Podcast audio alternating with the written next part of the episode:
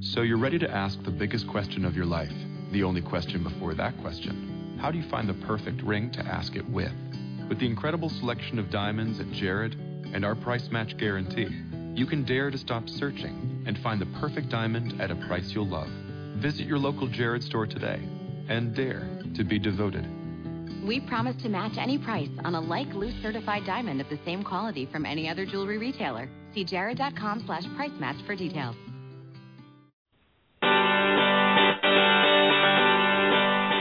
Hello, and welcome to Everyday Connection with your hosts, Rico Shields and Jane Victoria Norlock.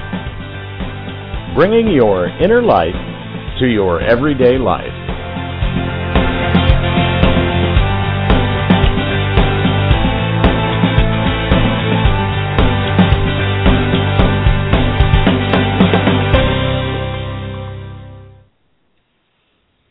Welcome, everybody, to this Thursday edition of Everyday Connection. I'm Rico Shields. And right over here we have Jane Victoria Norlock. How are you, Jane? I am still healthy. Wow. I I- I know. I I'm mean- kind of in a state of shock. I had I had a bit of wait- downtime today where I had an ups, Uh, upset I'm sorry. stomach, but no, it's okay. But I I even with my upset stomach, I still got so much done around the house today, and I don't. I yeah, I'm waiting. I'm still waiting for the crash, guys, and this is like day freaking twenty something. I'm sure. Let me look at my calendar. That's what I was going to say. Um, You- You've been waiting for the other shoe to drop, and pretty soon Day think you're just gonna 25. Get used to the shoe staying on. Day twenty five, and I have yet not yet to crash. So I don't know. I don't know. It's almost a record so far for like the last 15 years. It is. Fibromyalgia sufferers out there, are you listening to what I'm saying? We found a cure. Um, we we certainly found her cure, and it works for me on a, a myriad of issues. Uh, I, I even think that my nerve damage, uh, nerve challenge issue, let's not say damage, um, is responding to it. It's it's taking it a little time, but it was, in medical terminology, severe, just short of extreme. So I'm going to give it a little time. Uh, but it the the saga of the sea veg continues because every single person that I have given a bottle to has now phoned me up to find out how to get more because their bottle is gone and they're not going to do without it. And they can live without it. Do you feel like a sea crack dealer? Because I feel like a sea crack dealer. We had I- friends over on the weekend, and she was out, and she's like, "What do I do?" And I said, "Well, my bottles aren't here yet from the states, but here, I'll give you some from my personal stash." And I'm counting them out, and I'm putting them in a little baggie. And you know, um, it's it's funny. I It shouldn't is. think about it that way. But the funny thing is, it's just freaking seaweed. It's seaweed. It's so simple. Oh my goodness ground up, you know. I I don't get it, but it works. and you know, so we never should have left the coastline. We should all still be picking up seaweed and eating it, but uh this is easier. And no bad taste either, capsules, really. No bad taste. Um, no saltiness. Um, you can take as much as you want and still have room in your stomach for meals. Because if you're like me and you just like food, because I like food, I really do. I love the flavor and the texture of food, and I like cooking, and I like like experimenting, and um, and I really like now that I have this sea veg that I'm eating or taking. I'm getting all the nourishment my body needs, obviously, because it's stronger, healthier, and continues to get healthier every single day than it has been in years. I mean, we're talking over 30 years since I've been healthy, uh, actually healthy. I don't remember ever being really healthy. So this is totally new for me. It's very exciting, and I still get to eat all the foods that I love to eat, like cookies and and gluten free because cookies I gluten free cookies. she, I love my she posts on Facebook to tease the rest of us. Oh, yeah, they're pretty. They're pretty they look awesome. pretty awesome. They just, I could almost The smell strawberry- the picture. Yeah. The strawberry almond ones were like, what? Um, but the point is, is that I can still enjoy all the foods I love.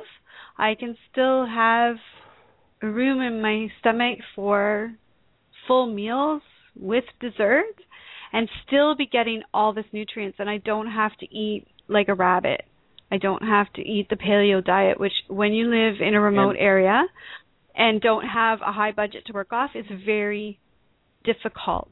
We have to be realistic about that. unless she grows it herself or gets it from her neighbors, it's tough to get and very Right. expensive. And and you know, uh, Veronica Torres was talking about kelp on her show last night, and she said, "Yeah, I don't know. I, I just put it in the blender. It's really let's just put all of the necessary vitamins and nutrients into something that tastes horrible, you know."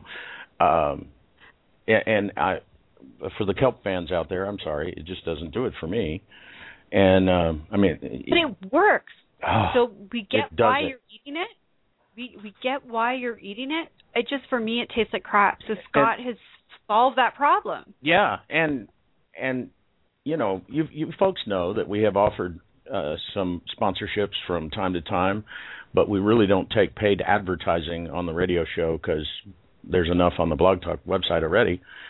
And this is not a paid ad. This is an unsolicited testimonial, I suppose you could say. Now, uh, we have a, a coupon code for you that'll save you 15%, and we'll get, you know, a dollar or something. It's not much. Uh, but you don't even have to And use the coupon code. And. I, you know, I, like I said, I'm giving out bottles to people, and Yeah, me too. I've run out of the free bottles that he sent me. I'm giving away paid bottles because I'm to people I'm I care about because Philippines. yeah, yeah.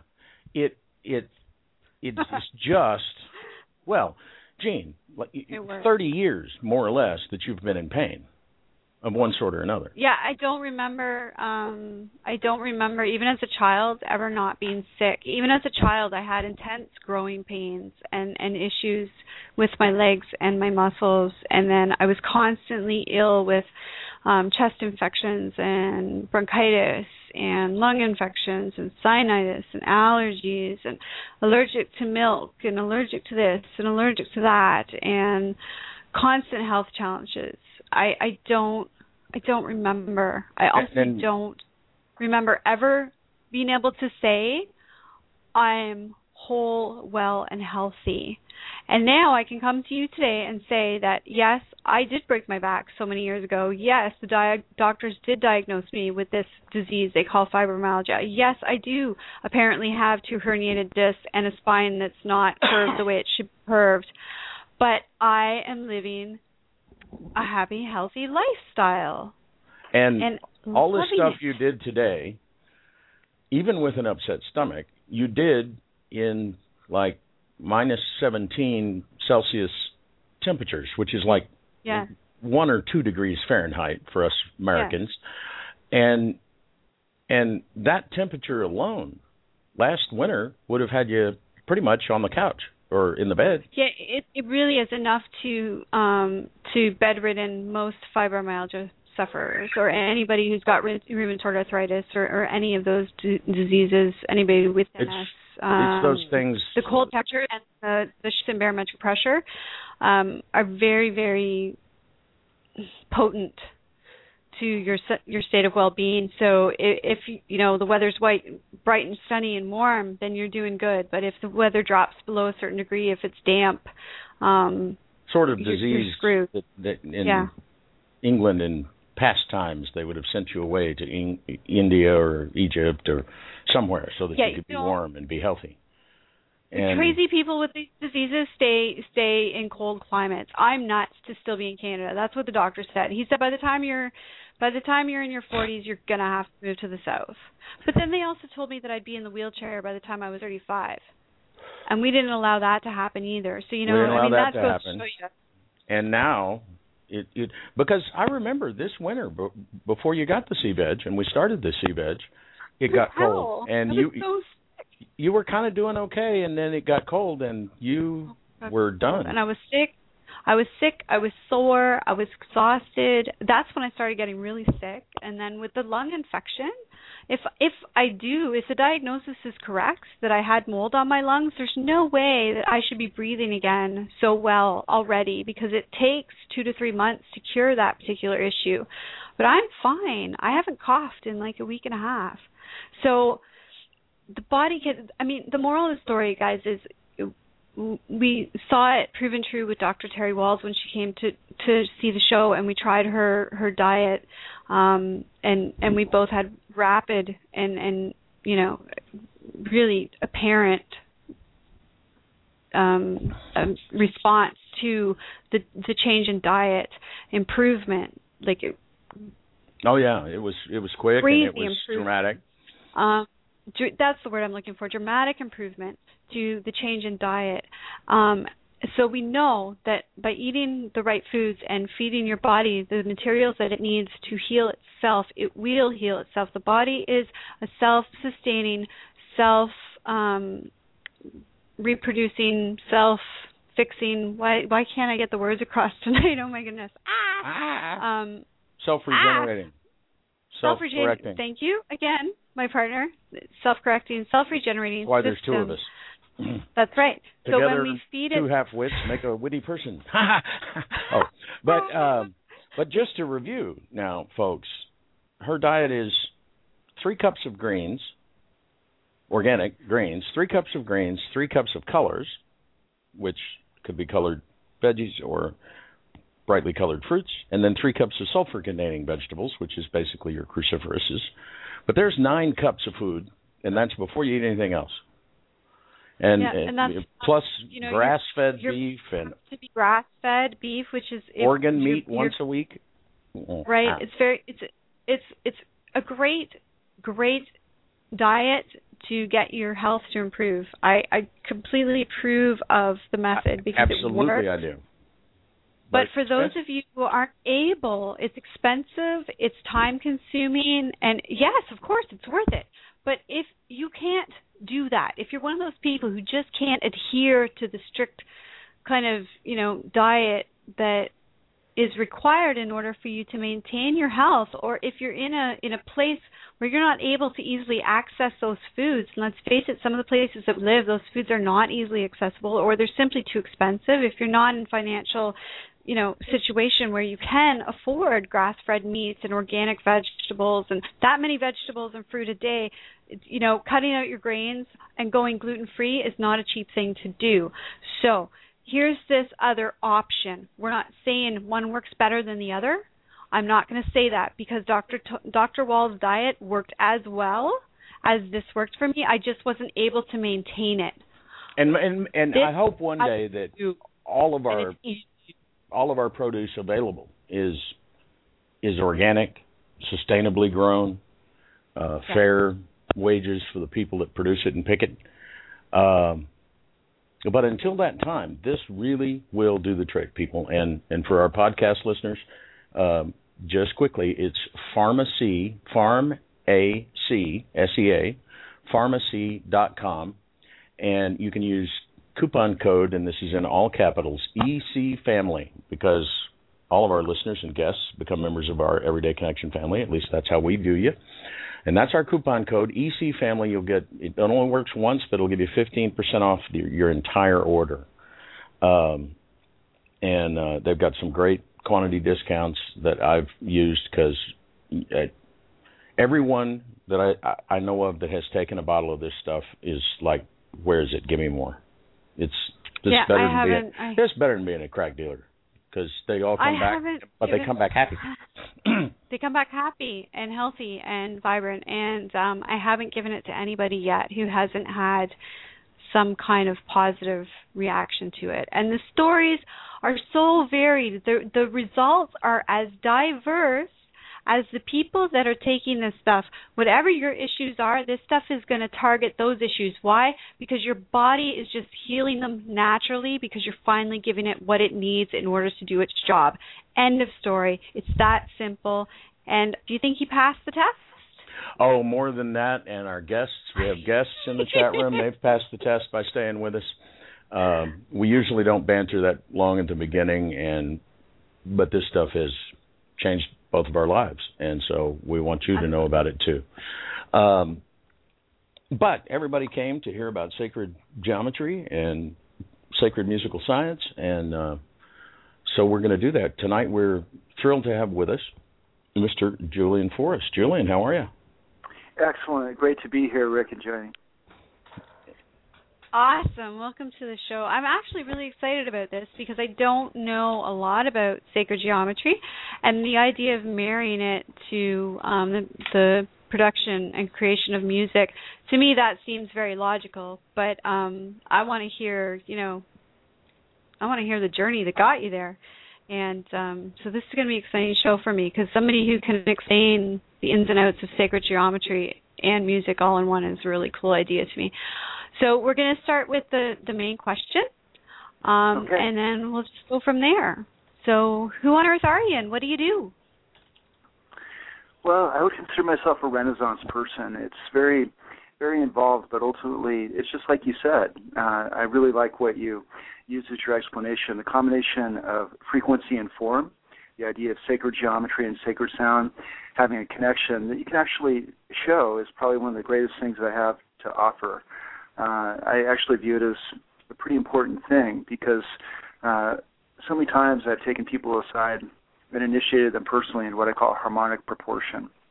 And when I teach them harmonic proportion at whatever level they're ready to receive it, oftentimes what happens is they gain a completely different worldview that stays with them permanently, where they realize that all this idea of fragmentation and chaos and all these illusions are really much more resolvable. There's an underlying harmony to everything. And so the connection between frequency and form is what I'm really quite honestly offering to this age. I, I view it as pretty pretty important thing, something that could be remembered for centuries, quite honestly, because that connection is so often overlooked that when it comes together, something changes in people's consciousness and they become better artists they become more thoughtful people they become more aware their their consciousness will oftentimes even raise and and sometimes stay that way permanently. So that would be my explanation. It's kind of taking the renaissance view of things and let's combine science art spirituality you know a little bit of mathematics and geometry and and all these kinds of things. And let's figure out how it all works together instead of how things are fragmented or separate. That's my answer Pretty awesome answer. It's one of our be- better answers in in two. it is. Thank you. Uh, okay. We so, also really like the. Uh, who am I? I have no earthly idea, but I'm finding out. We like that one too. we got but that was that was an awesome answer. It was an awesome answer, which of course as all good answers do, leave many more questions. So, but I'm um, my role on the show is of course to not know anything because that's my job. Um, I'm supposed to come at you like a listener who has never heard of you before and has no idea what on earth you're talking about. So, okay, explain to me, sir, first what this sacred ge- geometry thing is and how okay. does that play a role in our understanding of the planet and the earth that we live on with in oh, that's that's an excellent question. Here's where i'll start with that. I like the way that you tied it in with the the earth and where we live because sacred geometry is extraordinarily beautiful. And the reality is is there's different kinds of arts out there, and I, I would never try to pick any one or another and say that it's not useful necessarily. But what I would say is that ultimately, if you really, really tune in throughout history and you start thinking about the really great temple building, the really great artists, the really great musical compositions, you dig a little bit deeper, you find out oftentimes there's a sacred geometry thread uh, that's really behind that because long, long ago, probably much, much longer than anyone would believe, uh, ancient people discovered a harmonic canon. And this harmonic canon explains exactly how atoms work, even. It explains exactly how the spacings of the planets operate. It dictates directly how plants and trees grow in the, in the best way. It gives them a format. And you can view everything as being a fractal sacred geometry growth if you really, really study it. So I like the idea of taking, uh, you know, what about the planet we live on and us? Because ultimately we're responsible for ourselves, right? Okay. So how does it relate to us? What does it mean? Um, if I'm speaking with the doctor, I, I may point out with them that you know the, the very proportions of the human body are based on the Fibonacci series and show them how and where, as an example. Uh, if I'm dealing with a, a musician that's really interested in technique, uh, you know we might approach the ideas of balance and geometry. Uh, but more importantly, a few simple things that I like to offer to people that they can kind of look up on Google on their own and, and uh, you know in books and so on and so forth and and take it a little bit further and really kind of get the the grand Renaissance kind of viewpoint that I've developed, what I'd say is look up Bode's law. It's B O D E S, and uh, Bode's law specifically shows that the spacings of the planets are harmonic intervals. It's really really simple. It's it's not it's not complicated. If you wanted to get more complicated with that, I would say look up Kepler, harmonies of the world, and, and things like that, and that's very amazing too. But very simply, Bode's law, and then go back and look at the atomic table of elements and find out when it was. It, what I found as it was rediscovered, quite quite frankly, but it was rediscovered by Mendeleev in 1864, and you look at the history, and it's very blatant. He found out that there was an octave relationship between certain things in the atomic table, as we call it now. Okay, so here's the illusion part of it: is we see this graph in front of us, and uh, this rectangle of uh, numbers, and they call it the atomic table. Okay, but that's fine. It's a useful approach to studying it, but the reality is it was discovered by harmonic intervals, and that's an absolute fact. Okay, so when we look at it and realize that you start with hydrogen, and if you start to to look at the spiral that it develops and goes through, if you draw a spiral instead of this a flat uh, rectangular picture, you can actually see it's a harmonic spiral. No ifs, ands, or buts. It's completely musical, for real. And I can't really stress the importance of this idea. If you take the planets themselves, the solar system we live in, which our planet is a part of, okay, as Gene mentioned, and then take the idea that all of the material, as we regard it, which is not material at all, of course, uh, it's light energy, is harmonic, literally, not kind of or partially, but absolutely. And you really take that in, it can completely change how you view everything. Okay, so the the fact is, if you take atoms and you look at them under a uh, electro, you know, uh, microscope, an electron microscope, and you see how they're behaving. They've done this with you know platinum crystals and various different things. They make the canon of sacred geometry themselves, the actual atoms, what they do under an electron microscope. And all the archetypes for everything is a harmonic geometric relationship. So the uh, ancient Pythagoreans had this saying that I'm very fond of, which is there's geometry in the humming of the strings, and there's music in the whirling of the spheres. Now, they weren't kidding. It's very poetic, that is, but they were serious. They understood these things. They they had the full realization that inside of the harmonics inside of a string, okay, in the spacings of the planets, and the way the planets were growing, uh, and everything was a harmonic substructure.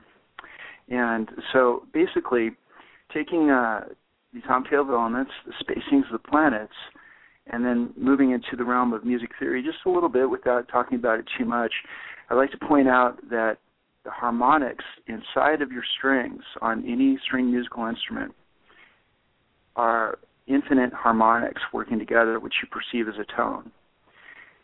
So throughout history, a few people here and there, like Pythagoras, have learned to hear that cosmic symphony that's inside the string. It's very rare that anyone can really hear it, but it's a song that's inside of every single note that's being played. So personally, because I've trained myself to hear that, I don't just hear a note anymore. I hear an unfolding of harmonics that make a perception of an overall tone. But those harmonics are inside there at the same time. Now, those harmonics that unfold inside every single note are exactly the same cosmic song as the atomic table elements and the spacings of the planets, and something that can be demonstrated. So that's what I would say about that.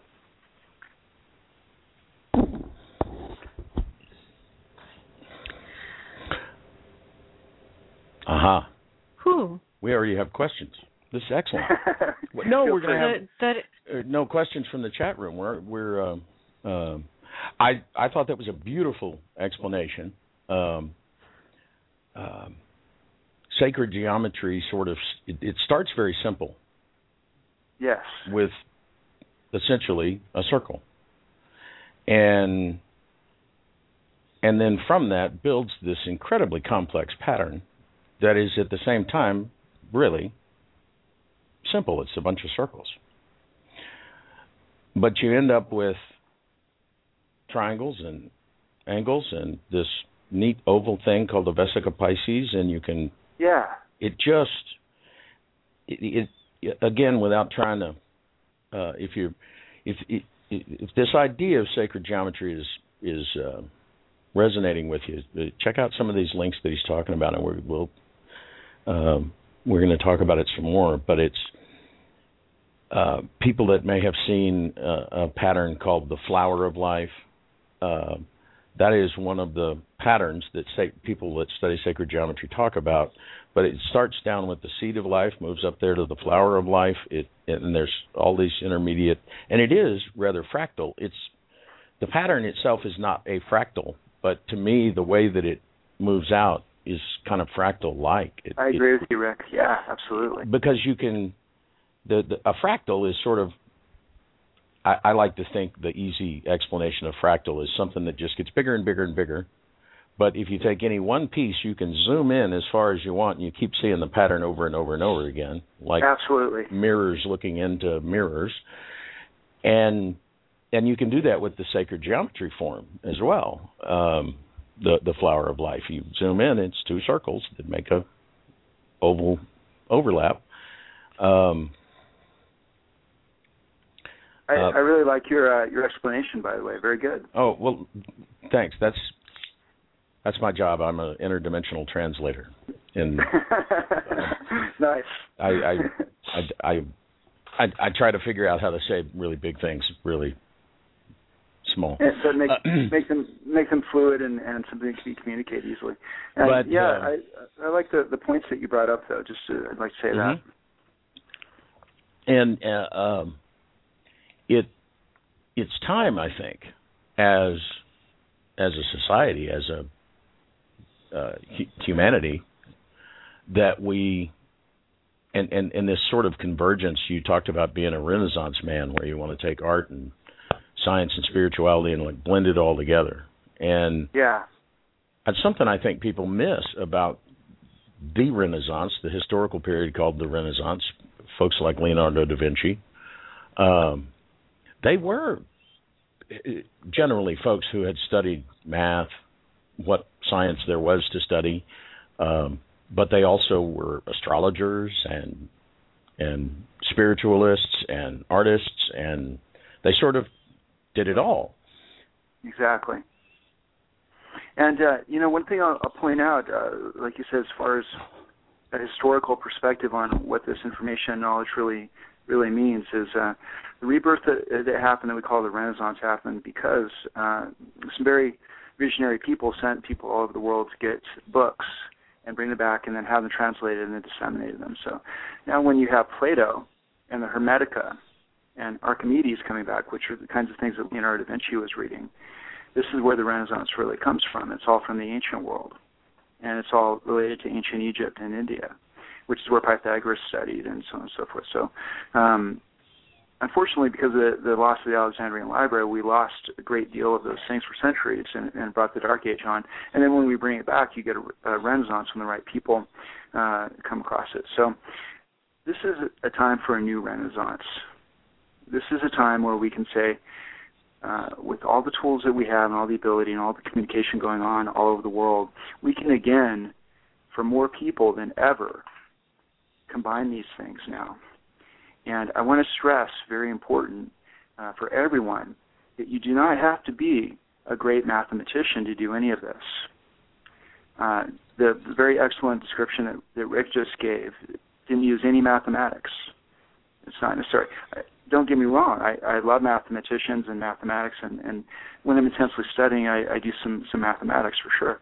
But the the essence of it can be done with if you had a stick and sand, and you could explain it to someone, um, or you know, to do the musical part, ideally a stick, sand, and a guitar string. You know, uh, one string strung across something. The essence of it is to understand what's really happening, as uh, opposed to how many equations that you can do. Um, so it's a, a, really neat thing, the sacred geometry and the harmonic sciences uh, combined together, uh, especially don't have to really be as involved as they sound. But I will tell everyone this because it's kind of important, is um, to really get to the essence of it and really understand it and know what the right answers were and how everything related, that did take tremendous amounts of study on my part. Oh, I'm not going to kid anybody. Yeah, I'm. But... I, there's there's so much that I glossed over that it's just really not even funny. But uh, because because it, it, it you could make a lifetime out of studying just sacred geometry and, and the proportions and um, uh, we did have a question from the chat room, and we just kind of blend those in when they come along instead of having a, sure. Q, a Q and A period. Absolutely. so structured. Oh goodness. Um, uh, but Little Wing would like to know how would you explain why certain musical tones affect people in different ways? Uh, for example, some musical tones might make a person cry, uh, etc. Ah, very, very good. First, let me say that uh, Little Wing is a very, very dear friend of mine. And I'm really uh, pleased that she's on here. She actually saw me play on the Woodstock site in New York the actual site of the 1969 Woodstock. She was there and she filmed me. Cool. By the way, yeah. So I just want to acknowledge her and her friendship. Uh, uh, here's here's how I'll answer that. And it's a little bit lateral, especially since she's the one that asked. Um, I'll just be honest. Uh, I hear all the time from people that they enter into heightened states of consciousness or have mystical experiences when I perform. It happens often and a lot of times it stays with them, even if we didn't talk about sacred geometry or harmonic sciences. So, in addressing what what kind of effect tone has, and, and coming to that, um, I'll first say that there's a, th- thing about intention that's very mystical in art. Somehow, intention gets transmitted in all kinds of ways that we wouldn't expect. You know, you take a CD, for example, and it got torn up into little bits of information and put through a computer, but somehow we can still feel the intent of the artist, right? Okay, so there's something that gets transmitted above the tones being used, uh, even in a painting from centuries ago, as an, another example, or a temple that was built thousands of years ago. Somehow intent is being transmitted in all kinds of mysterious ways that we don't necessarily know how to exactly identify. So there's what I want to say about tone more than anything. If you take a, a great guitar player like Jimi Hendrix, uh, there's intention being transmitted in every single note he plays uh, and something about you know just even being transmitted through that touch of his finger some way. Okay, but as far as types of tones and how they affect people, starting with intent and realizing there's lots of different answers to that. Um, the biggest thing is is that inside of every single note that's that's being played is that harmonic series that I, I talked about, and that harmonic series is the song of the universe. Okay, so there's a part of us that actually knows that. There's part of us that biologically our ears are designed to pick up those notes in, in certain frequency spectrums. There's a part of us that understands that everything is really harmonic, even if we don't really have any science or words for it. We we get it at some level. So that harmonic series inside of every note is really the cornerstone of all music theory. Uh, people like Bach knew this. You know, Leonardo da Vinci understood it. Pythagoras understood it. People that made music theory understood this stuff. Okay, that's based on the harmonics inside of the string. So when we go inside or out of that harmonic formula, which is based on, for example, a major chord, the harmonics are the, the strongest ones. When we hear, say, for example, a C major chord, and you know someone's banging away on their acoustic guitar, or they, you know, like that on the piano, at some level we understand that's that's the the foundation. That's how the harmonics unfold simply. Okay, we play a minor, then we know that we're a little bit outside of how the harmonics unfold in their strongest way in the beginning when a t- when a tone is struck. Okay, so there's a part of us that understands that that's a little bit off of the norm and, and it has a tendency towards sadness. It's not an absolute, but it has a tendency in that direction. So if I play what's called a half step, which on a guitar would be moving one fret to the next. It's the closest note together, but it's also the most dissonant. Okay, it's the most clashing. If you were to play an E and an F together, they're very clashing. So here's how I would explain Little Wing's question at another level. If you were to take the vibration of an E note and make a graph out of it, which I've done these things many times, and you see what the what the uh, you know rising and falling is of that note, and you take an F note right next to it and make a graph of that, you could clearly see that the geometry of the vibration is clashing. It's fighting against each other. It's destructive vibration. It's not coalescing. But if you take a major fifth, you know, and say like E and B, and you graph those, and you see how they rise and fall, and then you put a, a B above E, you can see that the, the crests and the troughs of the, that wave are not destroying each other. They're working together. Okay, we, at least reasonably well, right? Comparatively to say an E and an F. So that's how I reduce all of that down. Is, is realizing that the notes themselves contain love and strife, if you will.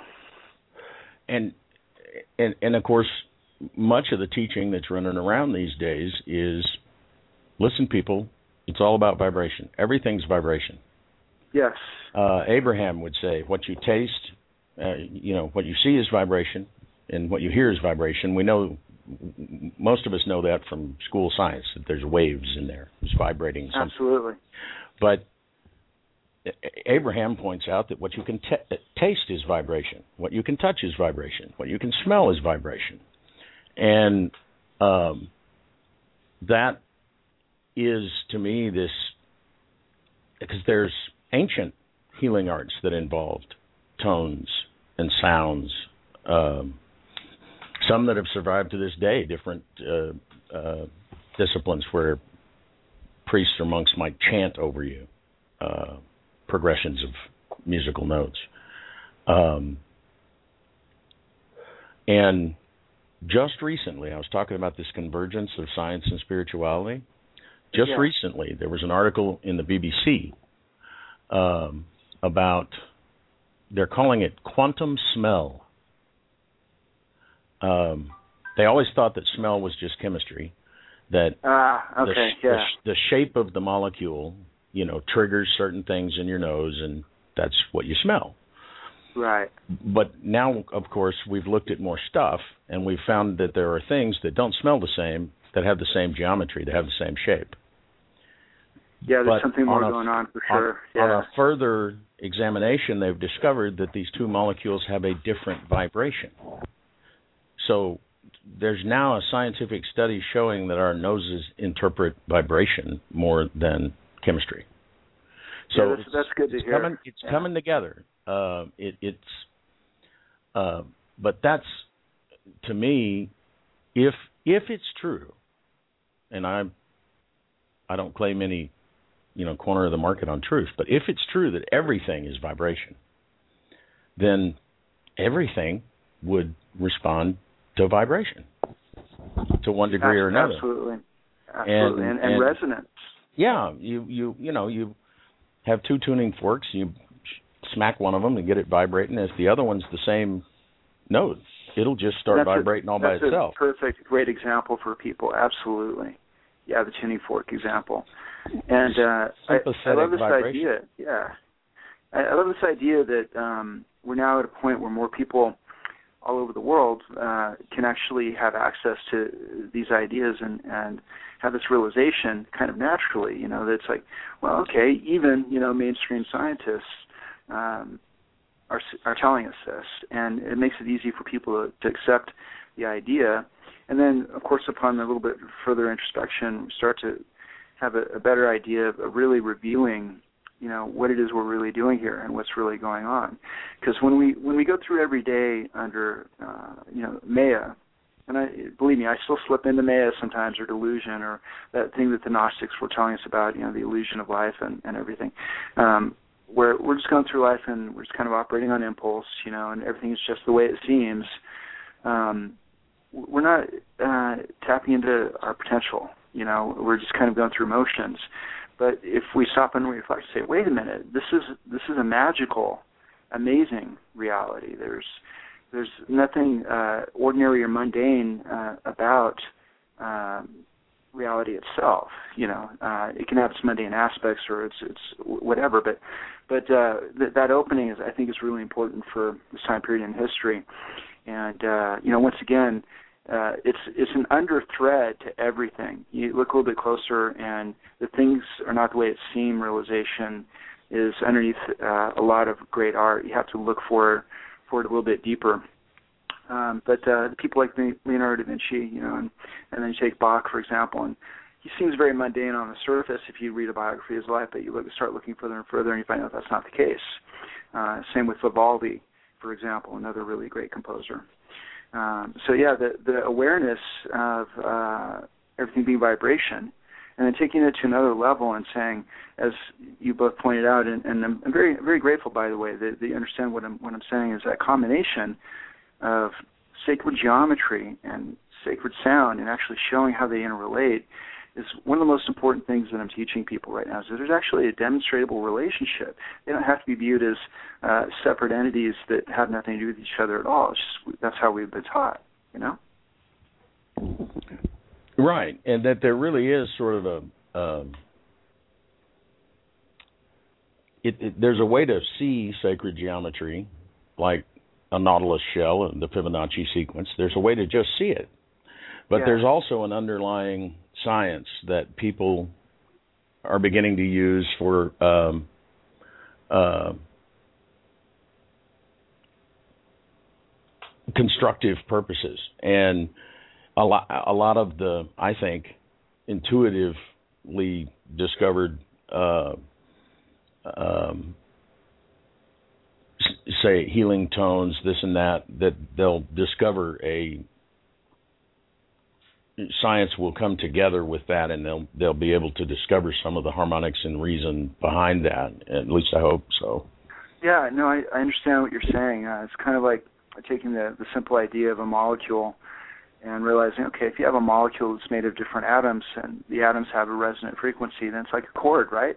So simple. I mean, you know, people come across that without really being very scientific, uh, even you know, just kind of putting the the ideas together. But I, I love this idea that um, taking resonant tones that are that are good for us and uh, using them for healing could come more into the fore and, and be an actuality. And uh, you know, there's always stories about Pythagoras where he would cure people of even just distemper, you know, an, an emotional thing, with the right kind of music, uh, and so on and so forth. And because they understood it, um, the Egyptian priests were, were, were some of the, the real greatest uh, masters of, of this. So you have to look really, really hard and really carefully to uncover what it is they really understood. Um, it's been so swept aside or unnoticed. And you you really kind of have to go back into the ancient part of even Egyptian history because they kind of exactly get it yes. messed up by the later part.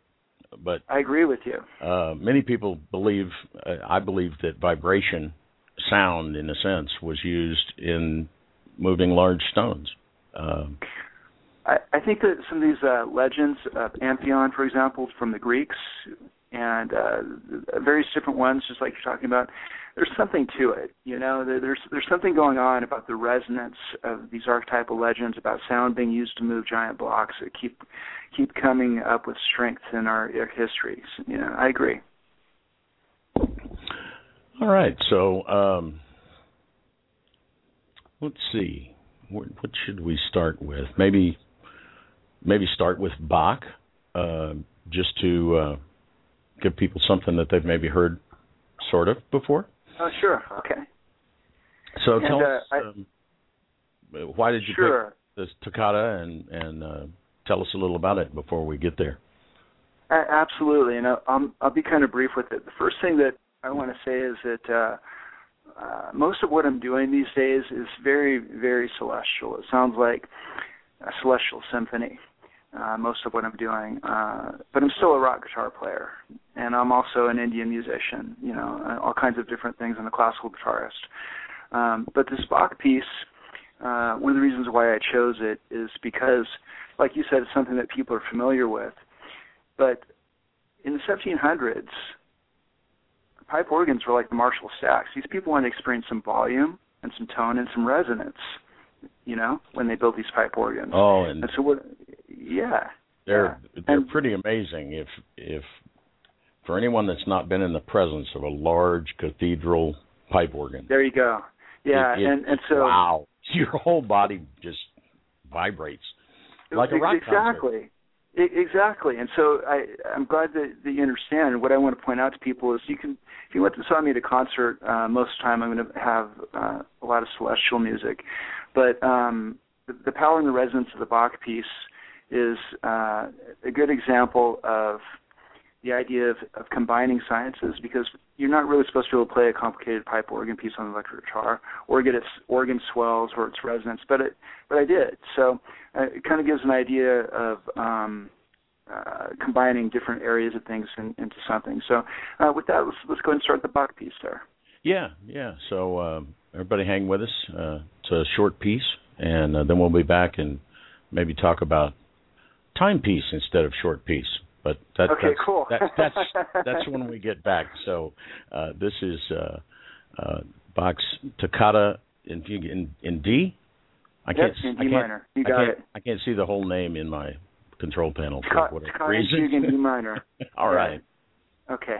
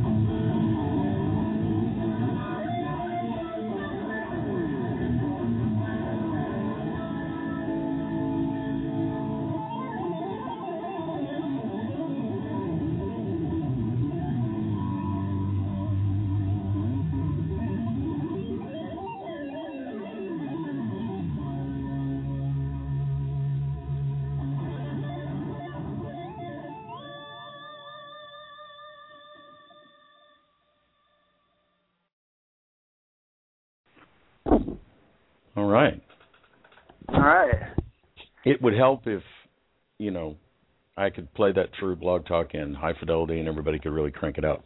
You got to feel it. it. I- I've had the good fortune of being able to visit Paris, and was in Notre Dame when they played the pipe organ that's in there. And oh, excellent. wow, forget it. It's the whole place moves, and I'm like the, the insides of your body feel like they're moving around in weird ways. It's really Yeah, I'm, I'm really glad you shared that, that to give people a visual of why I would play that piece with such intensity and such powers because I'm really actually being true to the the real tradition of it. Uh, yeah, and uh, timepiece when that comes up, that'll be much more thrill. By the way, everybody.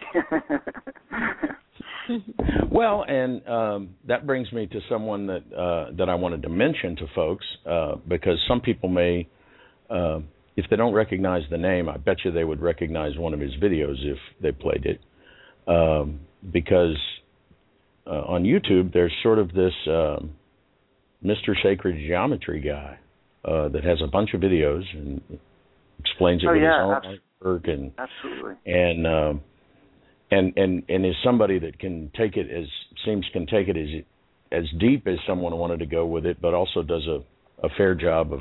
It helps if you have if this wasn't radio and we could show pictures, it would be way helpful because sacred geometry is easy And uh, to. you're talking about Charles, right? Charles Gilchrist. and and Yeah, uh, I understand that that you know Charles, and uh, a- absolutely. I'm uh, not really surprised, but surprised and impressed and and uh, all that kind of stuff. Well, I you know he's one of those one of those people on. He's got a series of how many videos? Huge number, I think. I, I don't know uh, exactly how many. I'm on two of them personally, uh, but uh, the, his channel, just to give people an idea, is around two and a half to three million views on his channel.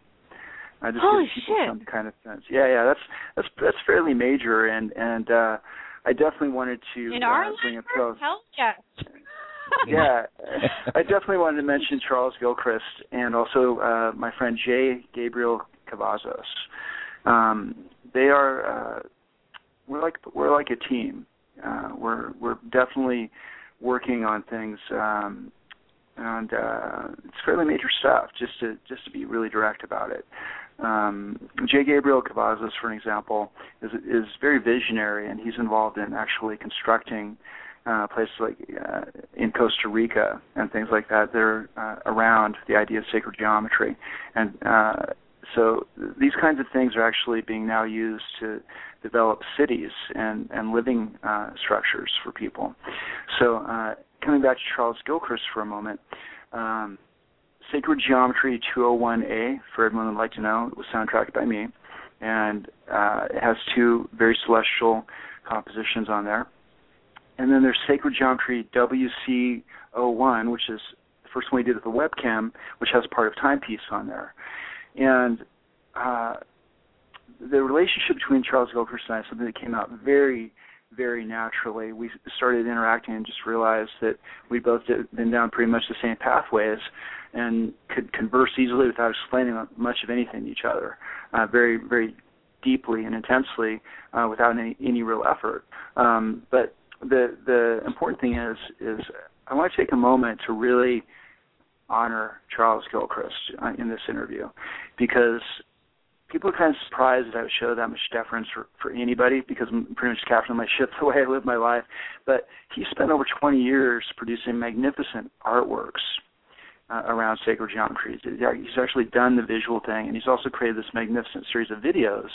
Uh, Charles Gilchrist has, where he explains it in a way that's not mind-boggling or difficult or anything. It's just really, really interesting. And it's, it's he knows all the depth, but he knows how to make it accessible. And and and, And, uh, that really yeah. is through the the visual image because um, it, people have been looking at shapes longer than they've been hearing shapes.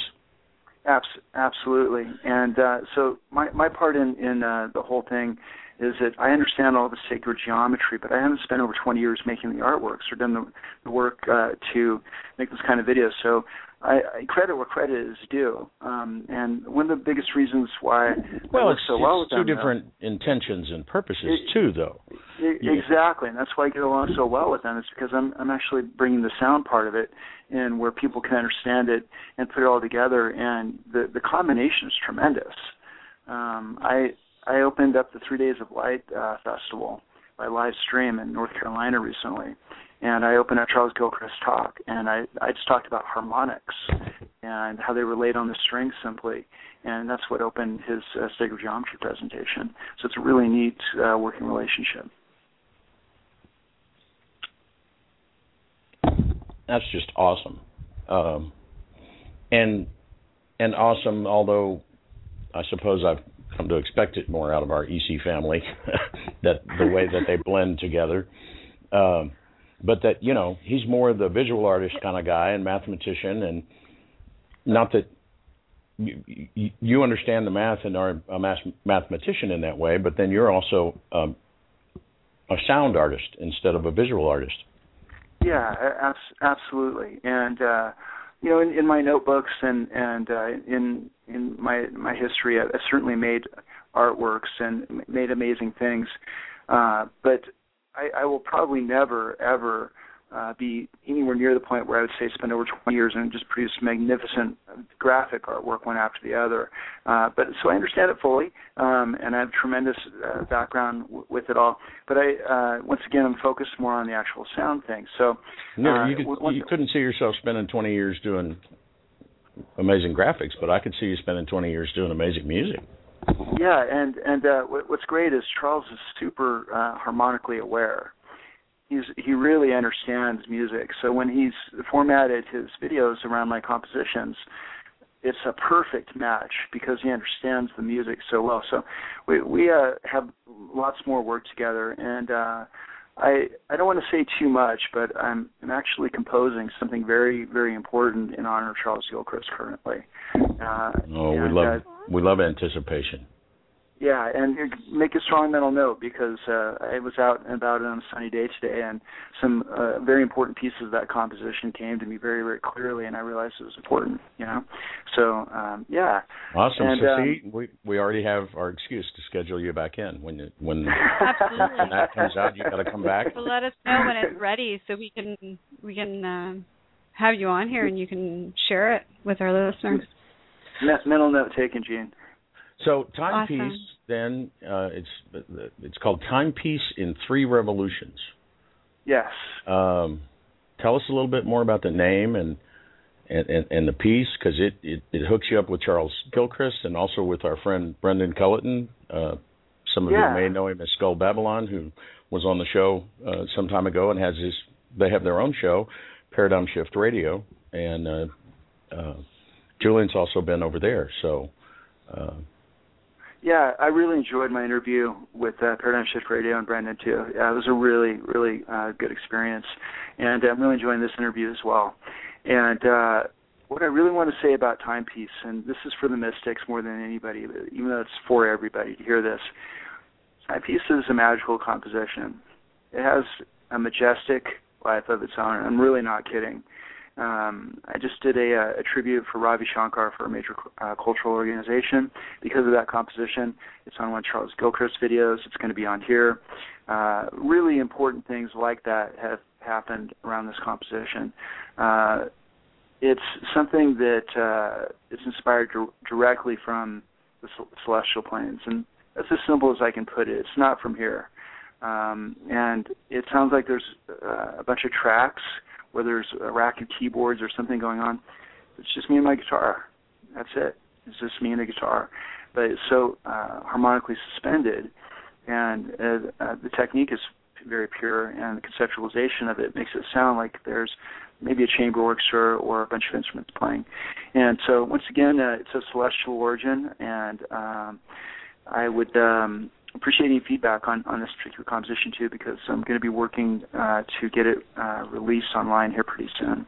Uh, but with that, uh, please uh, play it whenever you're ready.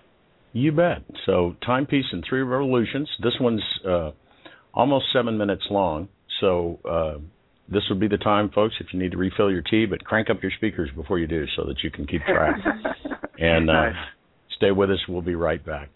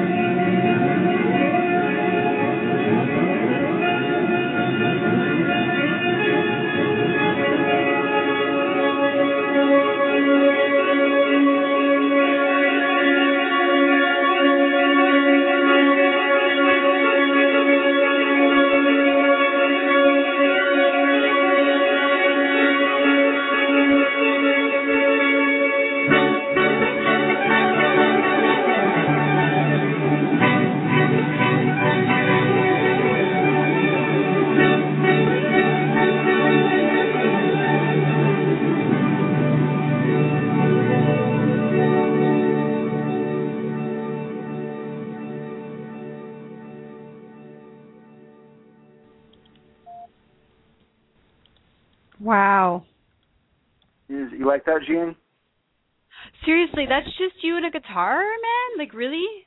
I've spent Really? a lot of time with musicians and I would expect that kind of dynamic from say like a hang or an organ even, that kind of depth. Um, but not many people can make a guitar do that. Yeah, I haven't seen anyone do it yet. I'll be honest. I saw this guy Yeah. named I Julian mean- Forrest on YouTube. He was pretty amazing. I mean, Yeah. I mean, we could we could bring Jimi Hendrix back and see if he can do it, but um Santana might be able to pull it off. I, I I don't know though. You know, I'm kind of I I am a huge a huge Santana fan. Um him and Jimi could do things with guitars that no other human being has ever done before. But you, sir, I mean, really, that's just you and a guitar. Yeah, I- Really? absolutely. It's yeah, it's one of the new uh things that I've invented, and uh so it's That's it's so revolutionary. cool. It's something yeah, it's It something totally, innovative. is. Yeah, I uh Yeah. I did an interview on uh uh Mark Berman too. I did a Mark Berman interview, and uh we we rigged up a, a, a setup just barely. I just I just barely figured it out at the last second how I could plug my guitar into a PA and make it work. We you know there's a couple of technical issues, and so I ended up playing these really symphonic improvisations and. He was just blown away because he'd heard me do it live in a concert, but then that was with my own gear, right? You know, but I did it through just Yeah. a, plugging right into a PA too, and so on those two interviews, uh, there's well, the one interview and the one uh, song they captured. You'll hear more symphonic stuff. If you want to look up on YouTube, it's just Julian Forrest, Phoenix, Arizona. It's really easy to find. But uh, the idea that I'm, I'm bringing into uh, more people's awareness is this idea that resonance is something that can be transcendent to what you think your instrument is capable of if you understand the harmonics behind it. So right now, for example, I'm, I'm writing a symphony that I, I alluded to a little. Uh, it's uh, it's so harmonic that people are going to be able to hear notes that I'm not even playing. It's so harmonic. There's actually notes That's that come thing. out. Yeah, that I'm not even playing the note. I just made it so resonant that it pops out. Uh, these notes will. Yeah, because it doesn't seem. I mean, when you're sitting there listening to it, and if you if you really listen to it and allow yourself to get lost in it, it doesn't seem like that's possible for one guitar and two hands to do. I mean, you're you're kind of thinking by the end of it, there has to be some trick, some overlay tones going on there. Like, you know what I mean? Like it's just not. Dude's got four arms and two guitars. Come on, really. Yeah, uh, you're an alien. I don't understand. We have 20 fingers, not just 10. Um, so, yeah, I mean, you have to, and especially somebody who's been around musicians, and you know what the average musician is capable of doing, and what the average musician is not capable of doing.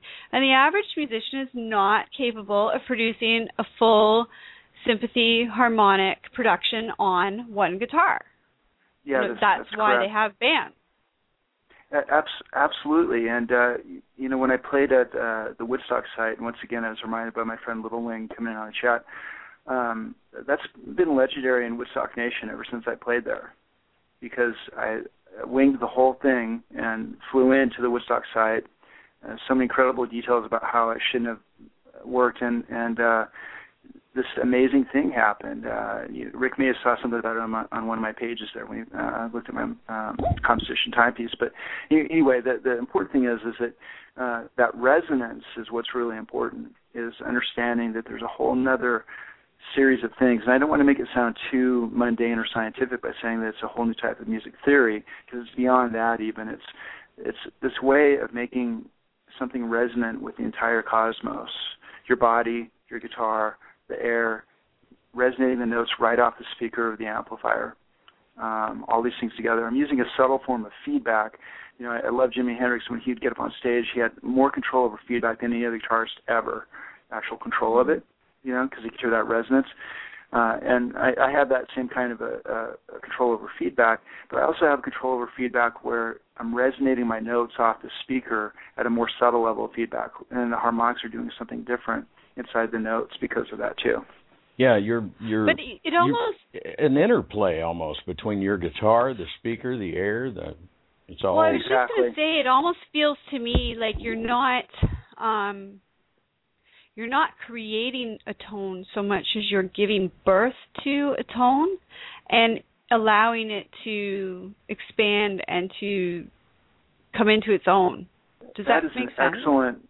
That is an excellent thing to say, and it's very like that. Uh, you, you, I should. Uh, I'll definitely. I'll definitely remember how you explained that because that's the, the best description I've, I've heard of, of, the idea of the, the tone filling space naturally as though it was already a part of it.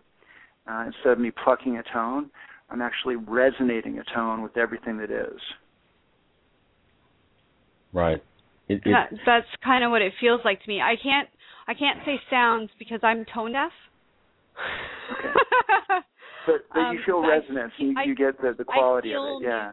I feel music, yes, because yeah. um I'm I'm very sensitive. I eat the whole fibromyalgia and blah blah blah. But yeah, I'm very sensitive to vibration. And so I feel the music and it took me a while listening to it, but after a while it was like, Oh, okay, it's not music, it's alive. And that's kind of the sense oh, I got of it was this is a living, breathing um you know, entity. It's a self aware conscious entity that's been created. Absolutely, very cool. I believe that that that piece we could get a, a, different crowd, and of course, you know, time being illusory, it's aware of all of our podcast listeners and everybody. We could like go somewhere to a concert where you play that piece, but there's a different group of people. I think it would probably feel slightly different because there's just um, it, it and it's it is in large part too as as artists are. You said it was a sunny day, and so some pieces of it just came to you. So there's a there's a great intuitive portion to what you do as well, huh? Uh, oh yeah, for sure. And uh, by the way, I, I want to uh, acknowledge your point too about the subtlety of, of musical composition and uh, you know different environments and so forth. I, I have this very interesting reputation where everyone knows I'm going to do exactly what I want on stage. I'm, I'm going to do what I want to do. You know, it's that simple. I will, but I have enough taste to know that I'm going to want to do things that are kind of fitting with the bigger picture too. You know what I mean? So it always works. I can play in an art gallery, or I can get up on stage at a big rock festival if I wanted to, and control Marshall stacks at the same time. So, but how you're playing something, um, really, the vibration of it is it's it's a coalescence between you and the people that are listening. You know, um, so that is that's important to to realize that. And um, the intuitive thing uh, that you mentioned, Rick, is really, really super important because I'm constantly finding myself um, discovering things uh, or uh, coming across magical things or making magical things happen on something that's beyond my rational mind. I, I, I still have a side of me that's like scientific and and everything, and I, I think that's really important. But ultimately, magic is is in realizing the alignments and the resonances of things and seeing them for what they are and, and recognizing how to how to uh, cultivate that.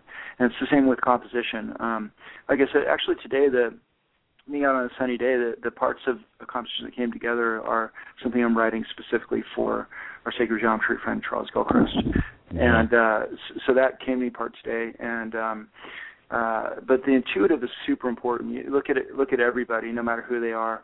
Um, a lot of the best scientists, uh, Kepler and, and Einstein, Leonardo da Vinci, and Pythagoras, musicians because they they they understood resonance and they got in contact with this idea, you know. And you get you get the feeling if you look at their writing or their work across time that often they could see what it was. They could like see it, and they were trying to figure out how to put it into words or into mathematics, or but they could see it in their imagination in their interior world. They could see it. They're like, I know it's true because I can see it. Exactly. But I, and I'll figure out how to write it down so that you can see it too. But it, you know, sometimes yeah. it, sometimes it took them a while. Um, I get a feeling that that often happens. Uh, that science is really more closely connected to art than scientists might like to. I. I agree with you. I agree with you completely. And here's another thing that I'll share with everybody because uh, I'm very comfortable with you all. You know, is um, I, I live my life basically like a visionary Renaissance artist. I that's a, you know I go from one one uh, magical project to another, and that's what I actually live for. And it took me a while to get back in that group. It's very risky, you know. It's like it's not a safe way to live, you know. But oftentimes, I I, live as if I were wealthy or uh, uh, you know a, a world famous person or something. I, I go and play in mansions, you know. Uh, I, I do these things where I'm asked to honor, Robert, uh, uh, honor Ravi Shankar, you know, uh, something that you can't really put a price on, you know, or doing the videos for Charles Gilchrist, playing on the Woodstock site, all this kind of stuff. So people that are trying for that higher artistic art ideal, a lot of times when you look at their how crazy their life actually was, you know, once again uh, on purpose, I'm kind of mentioning Kepler and and uh, uh, you know Pythagoras and uh, Leonardo da Vinci. Their lives weren't you know smooth and fluid and easy. you know?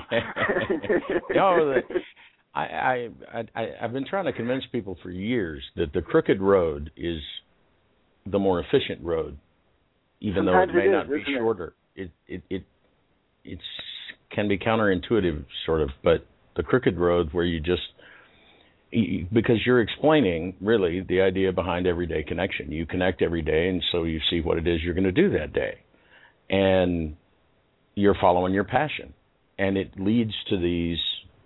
You call them magical projects. yeah. Um, and if but if you weren't ready, willing, and able to just accept and go after, go you know, go with one of these things that appears, you know, it it wouldn't, you know, oh let's see, Yeah. I'll have to calculate that for. Not quite like that. It's like, exactly. You want me to you want me to do what? Okay, cool. um, I don't have any I don't have any amps or anything, but I got a guitar. Let's see what we can do. And because that's really literally kind of what Mark Berman did to you, isn't it? Is you didn't have all of your like a full setup. You just were there with a guitar and to talk. Exactly. and he's like, "Go play." yeah, and uh, and I'm so thankful. Yeah. Yeah, because it was it was pretty amazing. I, I've put the link up in the chat room, and I will put it on the archive of the show that that video because it is a, an amazing piece. And Oh, thank you. um, um, so there will be links up in the archive on our website, everydayconnection.me, because it's all about me, no matter which one of you is reading that. Um, but we are, you know, wending our way towards the uh, towards the end of our time together. We our 90 minutes Okay. around here at Everyday Connection go by really fast. Um, Really fast. we don't Yeah. we don't play that whole ordered time thing quite well. but but that's another show. Um, so for our podcast listeners, who there's thousands of every week, um, let's let them know where they can uh, uh, find you. What would be the your your spot on MySpace, your page on Facebook? Where where can they find out what Julian Forrest is up to and and uh, Sure. Uh, I found that uh, some of the more recent stuff is coming up just with a search on YouTube or Google of Julian Forrest, Phoenix, Arizona. Uh, it brings up some things that uh, you know instead of trying to remember a web address. Uh, but here's a couple of web addresses. One is uh, youtube.com forward slash Julian Forrest Phoenix. So it's youtube.com forward slash Julian Forrest Phoenix. And uh, I don't go to my MySpace much anymore. It's kind of just uh, you know kind of an ongoing thing that's there uh, from a few years ago. Uh, but uh, my Facebook page is uh, facebook.com forward slash Julian dot Forrest dot ninety two. So it's Julian dot Forrest dot ninety two. Uh, if you're looking through different uh, Julian Forrest profiles or whatever, uh, there's one resort uh, that has that name. But the way to recognize me is uh, I've got long curly hair, and uh, there's a picture of me with a bunch of foliage from the town of Woodstock behind me. That's my uh, profile picture. If Right. that helps anybody, yeah. And there is a page there. Uh, if you just type in Julian Forrest, there will be a page that comes up that where it says Julian Forrest musician slash band, and that's that's you. Oh yeah, the the fan page too. the fan page too. Yeah. Yeah, yeah. Um, so again, we'll have links to those there. Do you, you have any uh, magical projects? I mean, you've mentioned a couple of times you're doing a piece uh, uh, to honor Charles.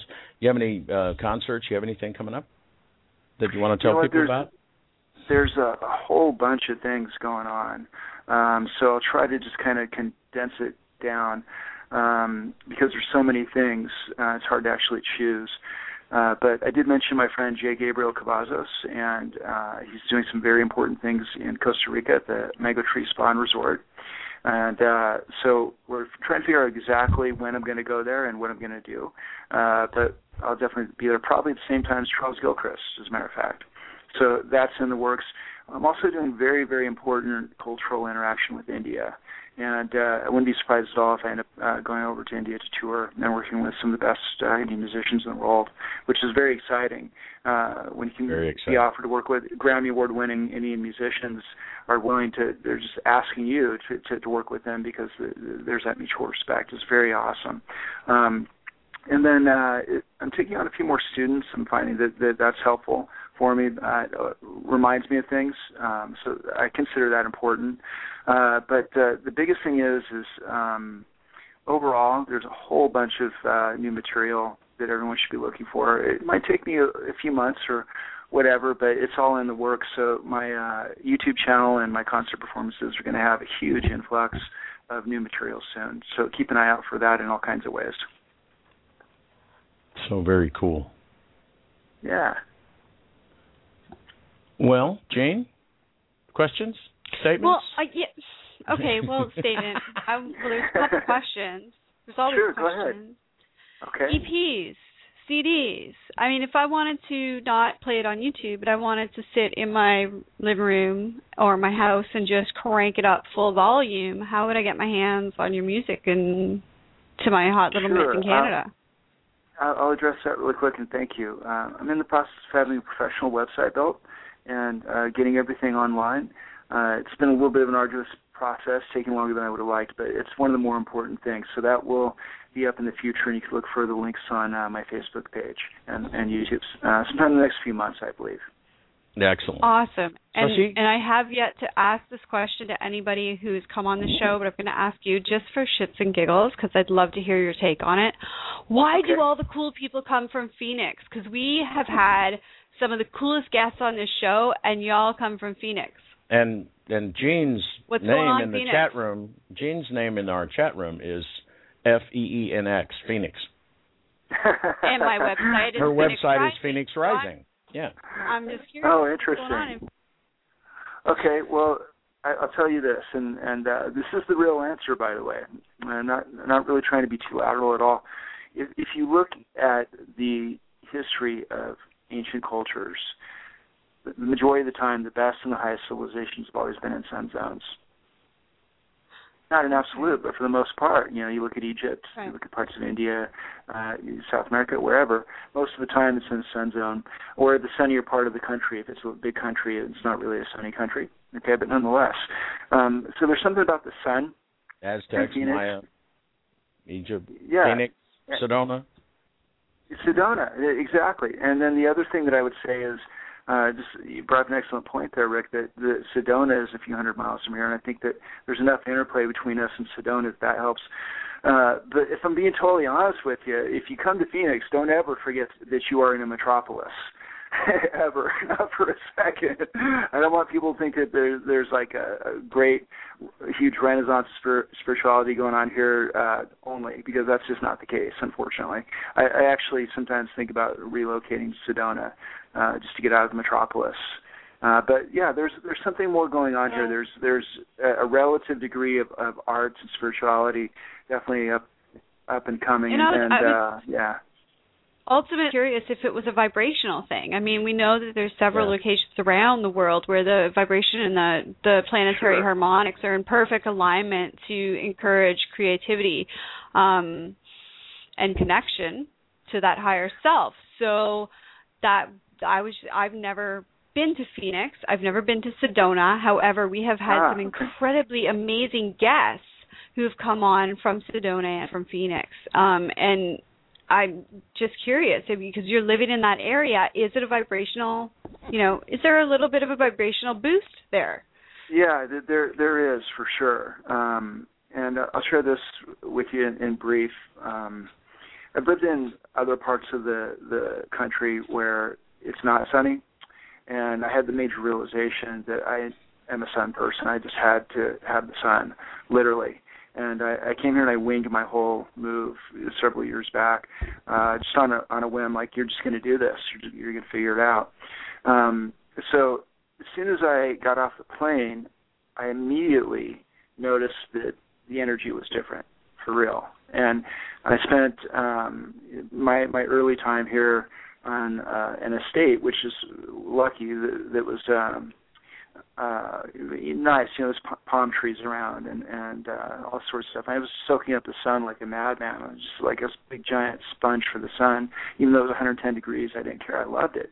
Um so mm-hmm. but there is there is something vibrational about uh the phoenix land itself despite the metropolis. Um but once again um you know well, and, it is this big city you know? a, a, a place like sedona uh you know, you, you think about chakras in the human body, it's not a needle point, it's a sort of a big swirling vortex. And and I think Phoenix is close enough to Sedona that sort of that whole area around there uh, is something special because uh, I agree. Phoenix, yeah. Scottsdale, uh, yeah, you know, and, and Sedona right up there. It, it uh, it's an amazing part of the country, and I, I've been telling people for years that I'm at least partially solar powered.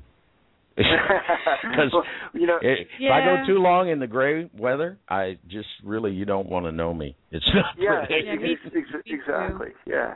You, Well, you know, I have one- a one sun lamp. that I have coffee in the morning during winter time. C- Coffee, yeah, I I know the coffee actually helps. It it it uh, it offsets no, I mean I have the. I have my morning my morning coffee uh, under a sun Under lamp a sun in the lamp. morning uh, in the yeah, winter some of because I important can't part. live. Yeah. and the yeah, days I can't get live really without short. the you know, up there in can't live Canada, without the sun.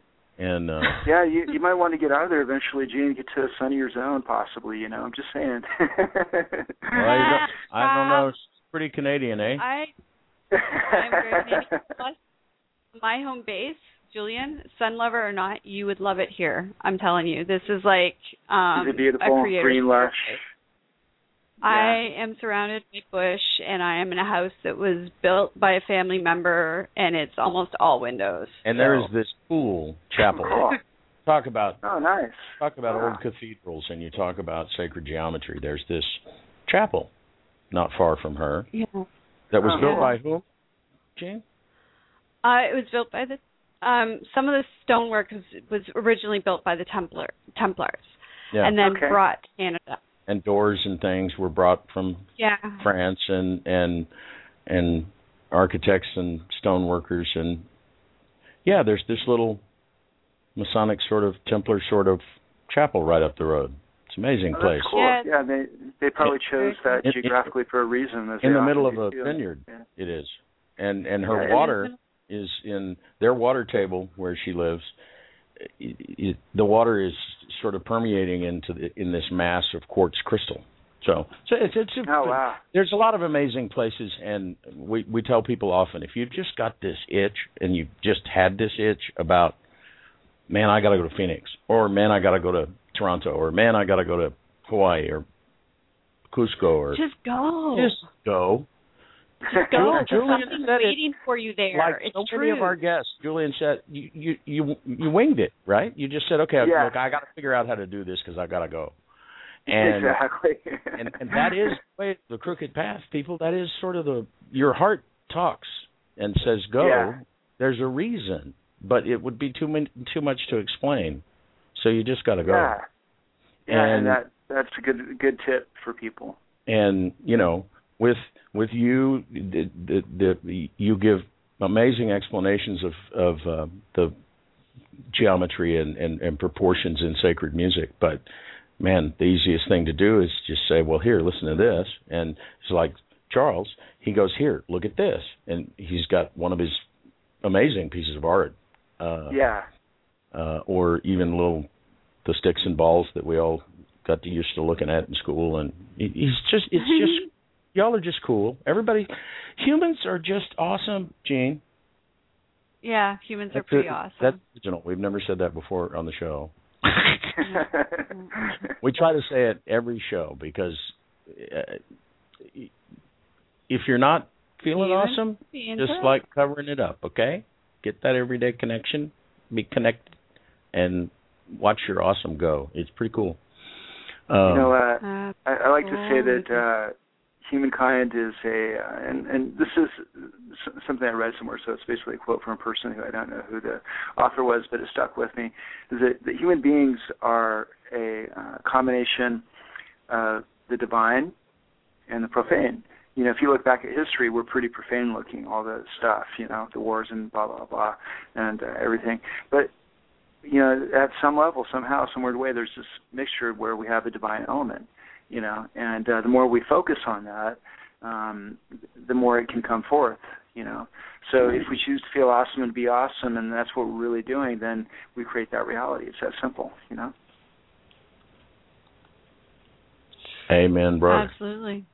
What a way absolutely. to end the show. Yeah. We often ask our guests you know if you had one thing you could tell the world and you did it already. That's so awesome. Cool. That's just so awesome. Cool. Um, and it's half past the hour. It's just. It is. So cool. what do we got? Listen, um, how do you do that? We don't plan any of this, people. I swear, we have no script, uh, no rehearsal. That's why I'm having to look for our calendar. oh yeah, we have um, on Tuesday Dr. Patrick Price, who is a chiropractor and medical intuitive, and uh, uh, he does some amazing things with chi, and uh, he was a martial artist and got himself so beat up that he couldn't move, and and found how to heal himself, and so now he helps other people. Uh, and then Thursday is Valentine's Day, so Valentine's night, meet up, meet us here, same bat time, same bat channel, and um, we'll have a surprise we'll have a show. surprise for, guest for you. Absolutely. Well, we like to do that sort of thing. Surprise guest. Absolutely. Um, sometimes we do it five minutes before the show. Like, where's the phone number? What? Oh my God! So, uh, y'all think so much, and uh, and and y'all watch. You're liable to end up seeing Julian over on Inner Child because Bill is there. I want to be sure and shout out to Bill and all the folks at Inner Child. Amazing organization. Look them up. Check it out. Inner Child Radio. And uh, and thank you to Little Wing for joining us. Uh, join us again sometime. We have some amazing musicians and other amazing guests and artists on the show. And our one and only goal is to have fun.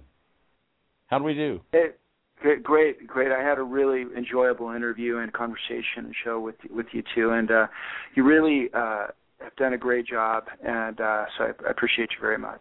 Well, thank you so much for well, sharing. that's awesome to hear. And you just tell any of those creative friends of yours that want to come on the show and share with us that they're more than welcome to hook us up and say hi, and we'll put them on. Absolutely, okay. we got forms on the website and everything. Yeah, there's Bill's main directory site for Inner Child, just www.iaminnerchild.com, and uh, you can go to Google and search Julian Forrest Phoenix, and absolutely, and and of course we have to we have to give a shout out to our legions yes, um, of podcast, podcast listeners, the thousands of you that there are now. Um, thank you so much for turning this show into so just it's fun. oh, hey, one, one last one last question: Is this one going to go on YouTube? Absolutely. On um, YouTube? I'll put oh, it up cool. on YouTube, and you, there's a download link on the show that'll be act live here in about 15 minutes. Uh, our shows are covered by Creative Commons, so folks can download them, put them on their iPods, email them to their oh, moms. Uh, okay. You know, buy five copies for their mother, uh, autograph them, whatever works. And um, uh, and to that end, we offer our shows. We have over 150 hours of archives up on the website. It's all it's all our gift to y'all. So if you enjoy it, we we have a little thing on our website where you can buy us a cup of coffee because it takes a lot of coffee to do this show, right? oh yes, indeed it does, sir. Yes, absolutely. So yes, you all have a wonderful weekend, and uh, join us on Tuesday for Dr. Patrick Price. And until then, to our mother, to each other, and most importantly to yourself, stay connected. Good night, everybody. Blessings. Thank you. Good night. We hope you'll join us again next time. Until then, visit our website at everydayconnection.me And please like our Facebook page at facebook.com forward slash everydayconnection. Think you might miss an episode? No problem. Subscribe to our show on iTunes by searching for Everyday Connection Radio. Subscriptions are free, just like your everyday connection.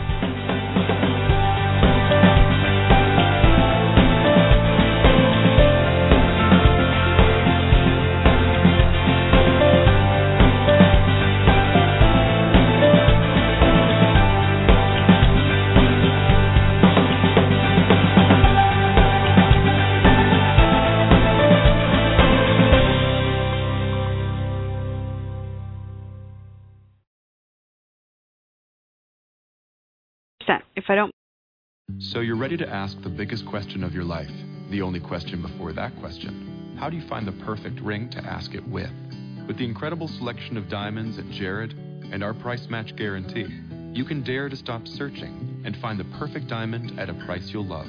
Visit your local Jared store today and dare to be devoted. We promise to match any price on a like loose certified diamond of the same quality from any other jewelry retailer. See jared.com slash price match for details. So you're ready to ask the biggest question of your life, the only question before that question. How do you find the perfect ring to ask it with? With the incredible selection of diamonds at Jared and our price match guarantee, you can dare to stop searching and find the perfect diamond at a price you'll love. Visit your local Jared store today and dare to be devoted. We promise to match any price on a like loose certified diamond of the same quality from any other jewelry retailer. See jared.com slash price match for details.